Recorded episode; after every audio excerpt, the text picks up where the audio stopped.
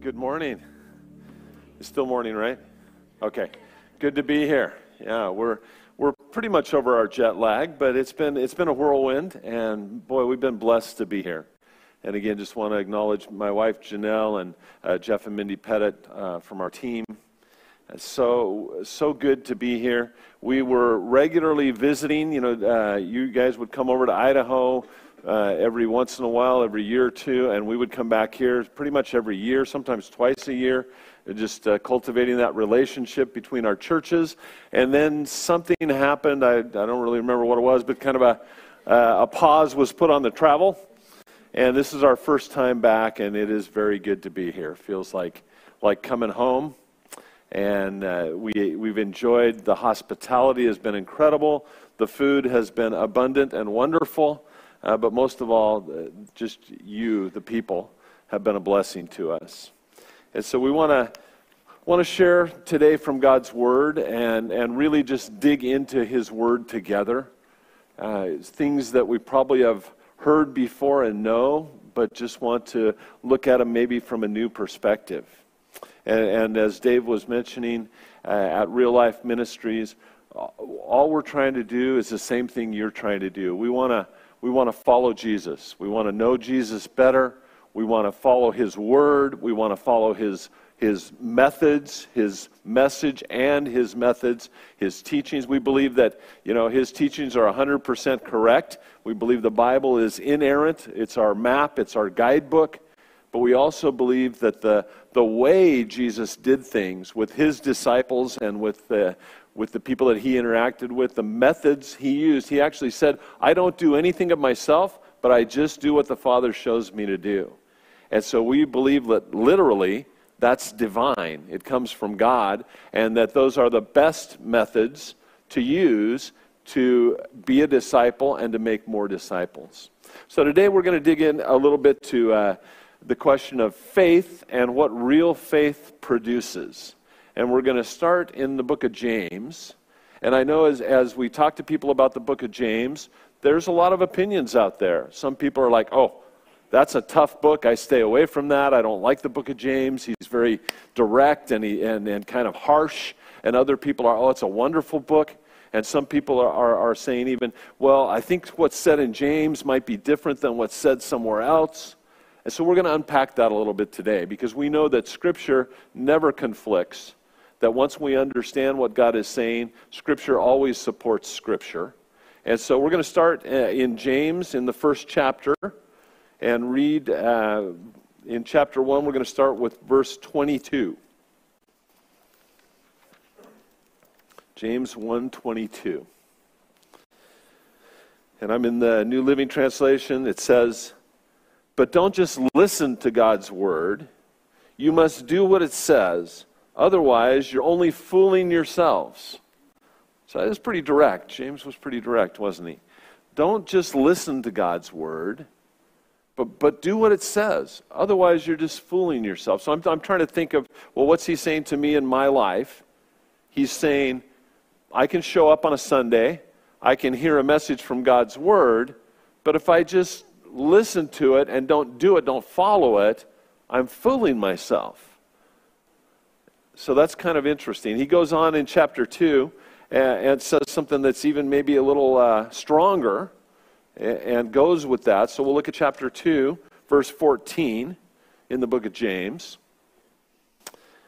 And he continues and he says, What good is it, dear brothers and sisters, if you say you have faith, but don't show it by your actions?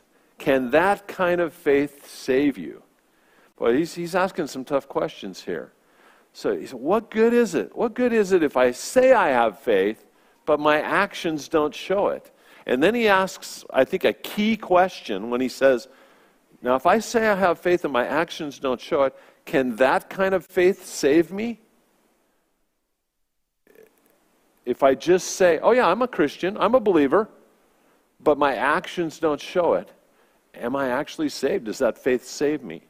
And then we get into all those kind of questions like, well, we know we're saved by faith, but James seems to be saying, I've got to have works. In fact, he says in one part, You show me your faith without works, I'll show you my faith by my works.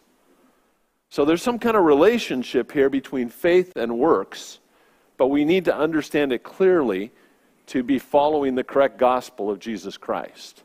But the questions James raises are profound and they affect our everyday life. So he's saying, if you just listen to God's word but you don't put it into practice, you're fooling yourself. And then he's saying, if you say you have faith, but it's not producing any fruit, any actions, are you really saved? Is that the kind of faith that saves you? So let's, let's look a little bit about faith and what God says faith is. And we'll go to the book of Hebrews in, the, in, the chap, in chapter 11 and look at two verses there so that we get God's perspective on faith, not just something that I'm thinking or that you're thinking, but what, is, what does God say about faith? In, in uh, Hebrews 11, the first verse says, it's kind of a definition, God's definition of faith. It says, faith is the confidence that what we hope for will actually happen. It gives us assurance about things we cannot see. So faith is a confidence that what we hope for, heaven, eternal life, living with God and Jesus forever, those kind of things, that they are going to happen. And faith is the assurance, the certainty about things we can't see. So we walk by sight in some ways, but in, in this matter of eternal life and faith and salvation, we walk in faith. We can't actually see it, taste it, but we believe it is true. We actually trust it not just a belief of words or an intellectual assent, but we trust it. We're going to talk more about that later. And then in verse 6, I love this part, very interesting. It talks about what pleases God. What pleases God. And I think for me, I want to please God. I want to know that who I am and what I'm doing, how I'm acting, that that pleases God. And he ties pleasing Him back into real faith. And this is what he says in verse 6 of chapter 11, Hebrews. And it is impossible to please God without faith. Anyone who wants to come to Him must believe that God exists and that He rewards those who sincerely seek Him. So, in order to please God, He's asking me to have faith in Him, to believe that He exists and that what He says is true that he rewards those who diligently seek him. How many of you in here are parents? Me raise a hands. Over half, it looks like, parents. My wife and I have been blessed to have 11 children and 29 grandchildren, and number 30 is due a couple of days ago, so we should be up to 30 really soon. So I've done mission work for quite a while, and I used to go on some mission trips and leave my wife at home with our kids, but when I would come back, we'd have more kids. She just kept adopting them and finding them. And so finally, I started taking her with me. So we held at 11. 11 kids was enough. Is that enough? and the 30 grandkids help, right? But as a, as a parent, and maybe you can feel this too, when your children you know, you love your children and you want the best for them, and you try to show them and teach them, model it to them, tell them about it, good decisions in life. You want the best for them.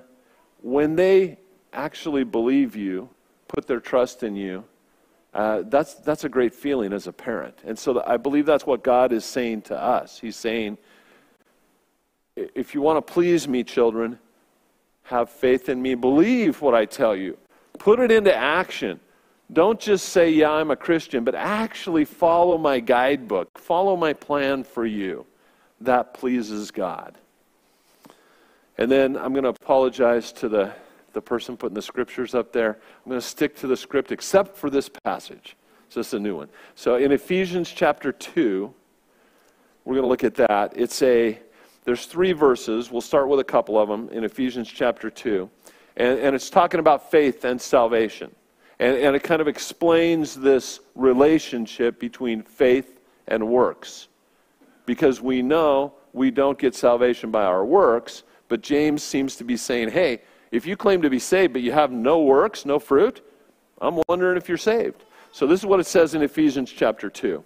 Starting in verse 8, we'll, we'll do 8 and 9 first. It says,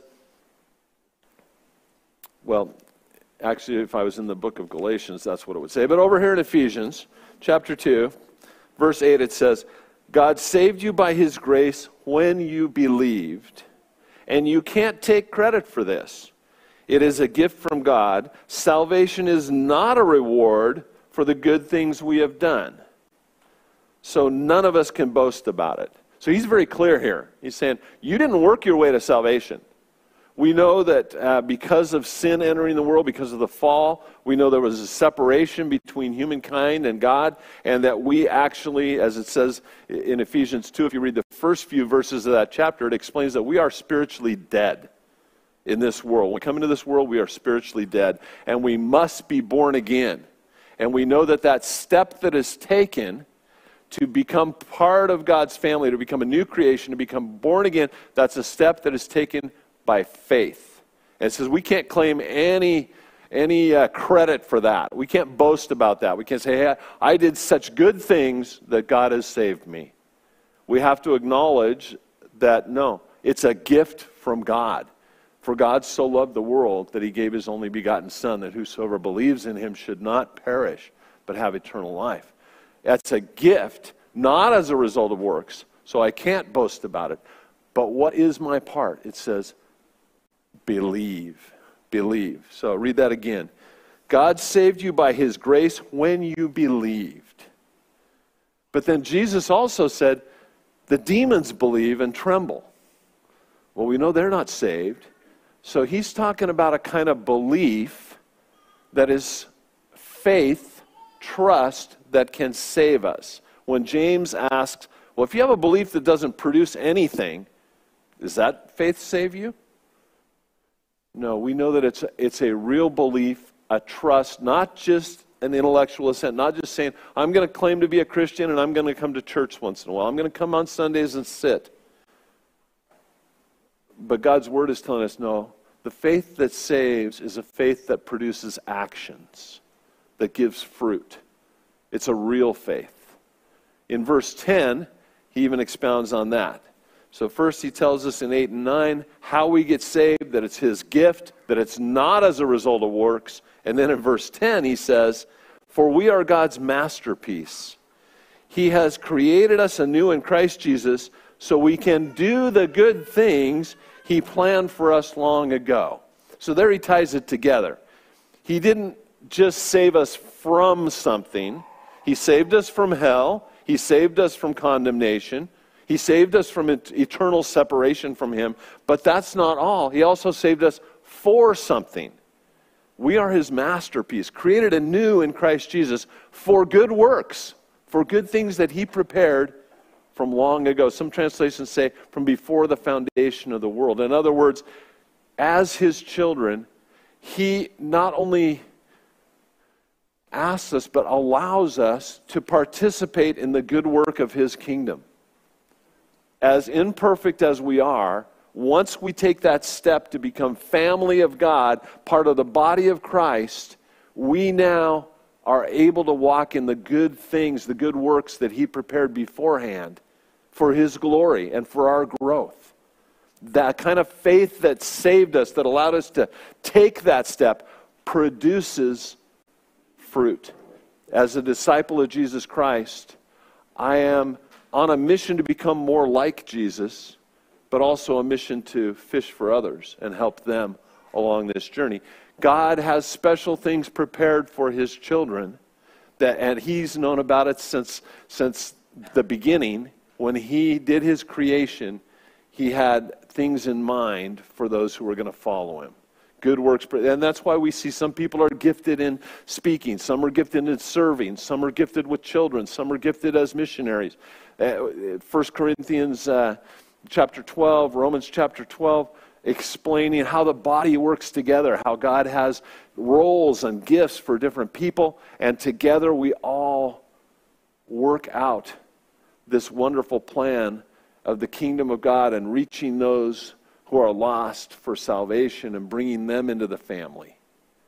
So it's not a sedentary faith. It's not a come and sit in the chair kind of faith. It's a faith that's real that produces fruit. Now, would that be Mike? Mike, how you doing? All right. I met Mike over the last couple of days. Uh, you know, re-met him, and uh, I'm getting to recognize that voice. All right. So you came in this morning, and it looks like eventually, either quickly or, after a little while, you sat down in a chair. Those are chairs, yeah. Sat down in a chair. When you went to sit down in that chair, did you pick it up and turn it over, make sure it was put together correctly, examine it to see if it was strong enough? Or did you just sit down? No. Why? Well, because you had faith that that chair would hold you. And you put action behind your faith. Now, being old, I'm going to be 68 in a couple of months here. I've sat in a thousand, thousands and thousands of chairs. Well, many of you have. Once in a while, maybe twice in my life, a chair has failed me. Maybe you too, or a leg is broken, or I lean back. You know, boys are famous for that, for tilting their chairs back, and every once in a while something bad happens. But by and large, I have faith in chairs. They do their job. So I put my faith into action by sitting in them, taking, trusting them to do their job. Real faith produces fruit, produces action. Faith is an action word. There's a, there's a story, and I don't know if you were able to find a picture of that or not, but there was a man named Charles Blondin, even before my time, back in 1859. He became the first man to walk across Niagara Falls on a tightrope. Wouldn't that be fun? Walk across Niagara Falls on a tightrope and it had never been done before. So he got that ready. He had his, his team there with him, but he was the one that was going to cross it. And it stretched out there over that huge waterfall. And he took his balance pole and he started out. No man had ever done it before. And he walked across that tightrope all the way. And then he walked back. And the, the crowd, there was a huge crowd there applauding, cheering. Then he set the pole down and walked across and came back without a pole. Then he grabbed a chair and he walked to the middle and he balanced the chair and he sat in the chair in the middle of that tightrope. Then he brought that back and he got some juggling, uh, like juggling pins, and he juggled as he walked across Niagara Falls on a tightrope and juggled on his way back. Then he got a wheelbarrow and he pushed that across the tightrope and pushed it back. Incredible. And the crowd was just amazed. Then he asked the crowd a question. And he said, Do you believe that I could carry a person in this wheelbarrow across the tightrope and back? And they said, Yes. And then he said, Who wants to be the person in the wheelbarrow? Nobody volunteered. They had faith that he could do that. They said yes. A faith of words. Yeah, yeah, yeah, I believe you could do that, put a person in the wheelchair, in the, in the wheelbarrow and get them across and back. But they didn't have the kind of faith that produced action. They had an intellectual belief that, yep, I've, I've seen him do it in various ways. I really think he could. Do I trust him with my life? No. So we need to, God is asking us to have that kind of faith. That's the kind of faith that saves and that makes us a disciple of Jesus and that produces fruit. Trusting God with everything we've got, not just saying the words, Yes, I believe, please save me from hell, yes, I'm a Christian. No, it's, it's trusting God. And, you know, uh, when we say, is Jesus the Savior of your life? Yes. Is He the Lord of your life? That has a whole different meaning, right? And He is both Lord and Savior. And if He's going to be Lord of my life, I have to put my trust in Him. And I have to follow His plan and His directions. And I have to embrace what He wants me to be and what He wants me to do. So, so we've got a decision to make. Are we Christians by word only, or are we Christians by really having saving faith and trusting God?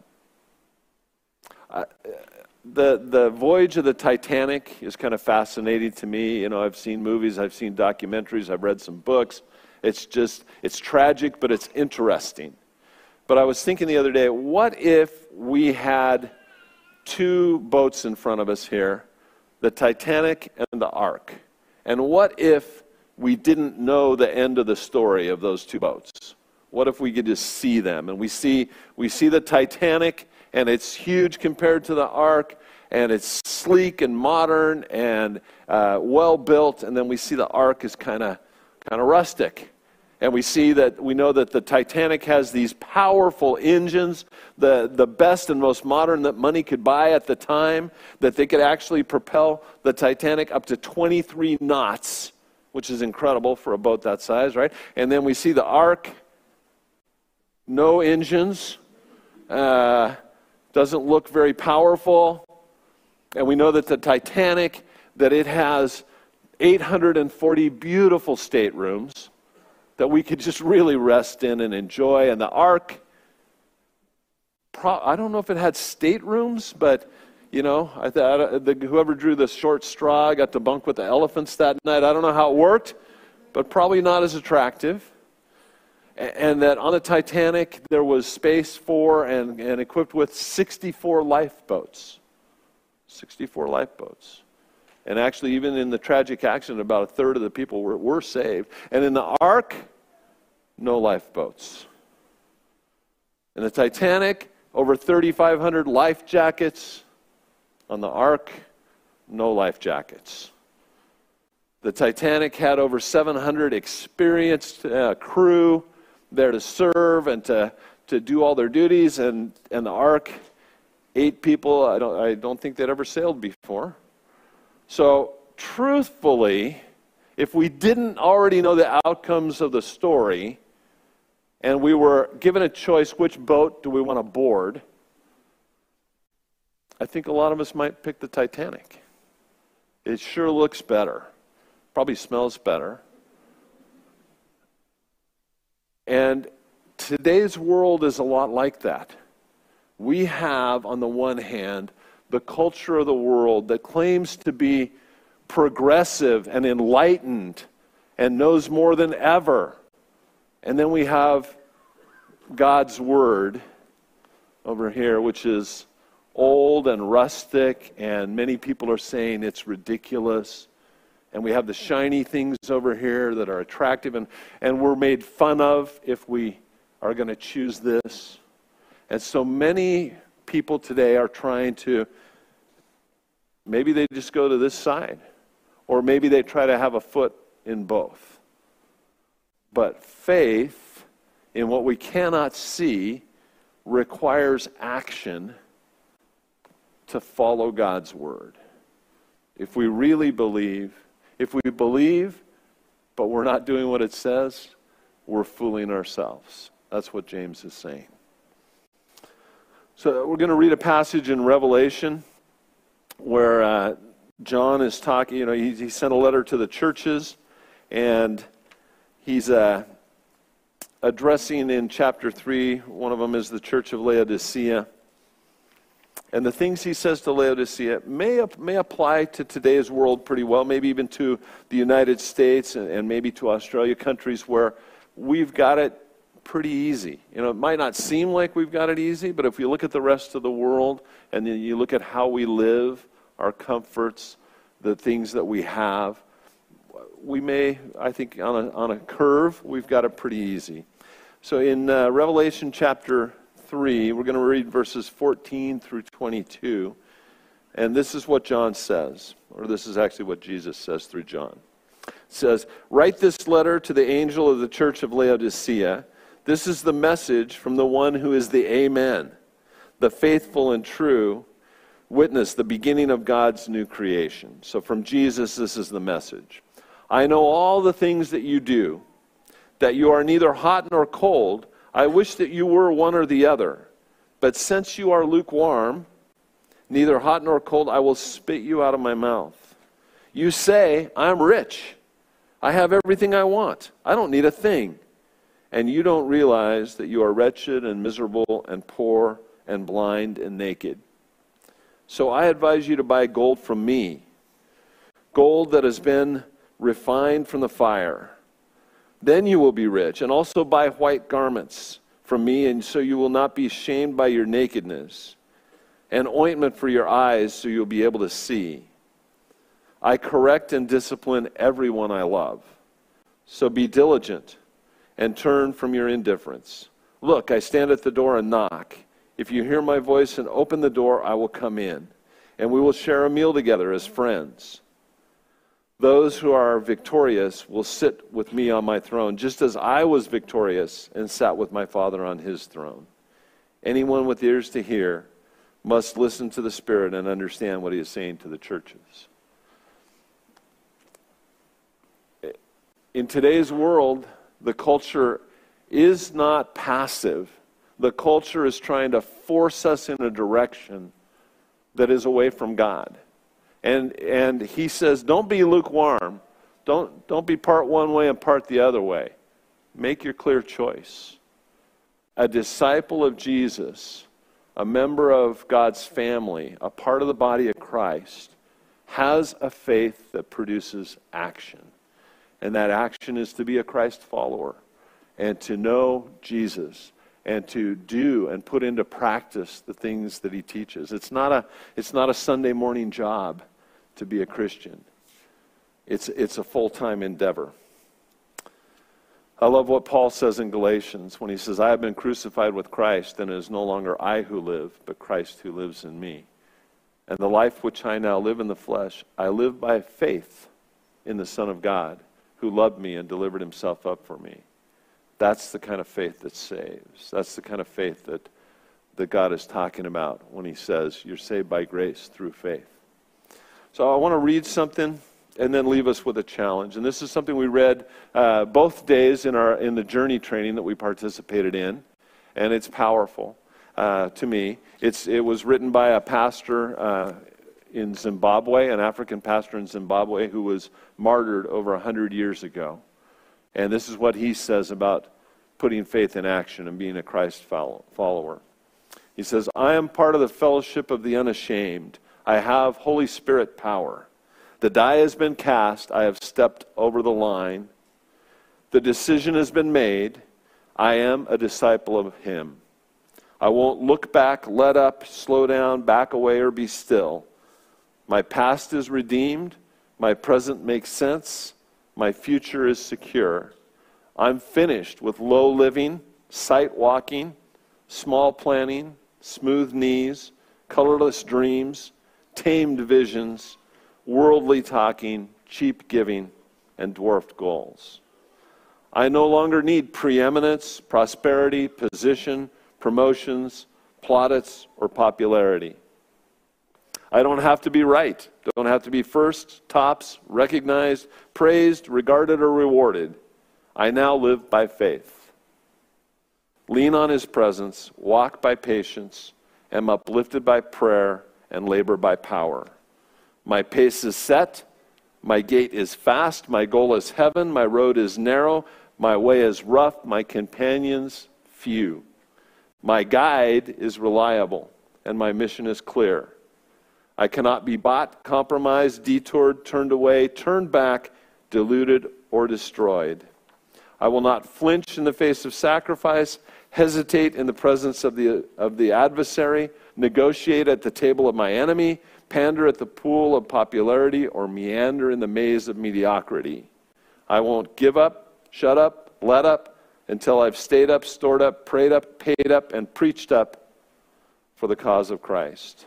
I am a disciple of Jesus.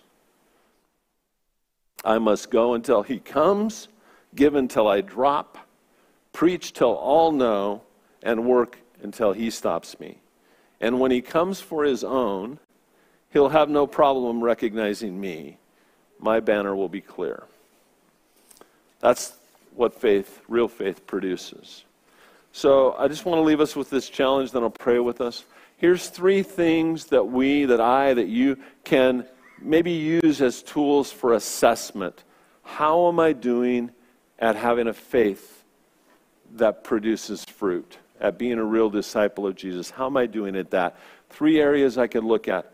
And I'll just start them all with P to be easy to remember. So, first P, perspective. What is my perspective? When I have my worldview? Is the culture influencing that? Am I beginning to slip and slide into what the culture says is true?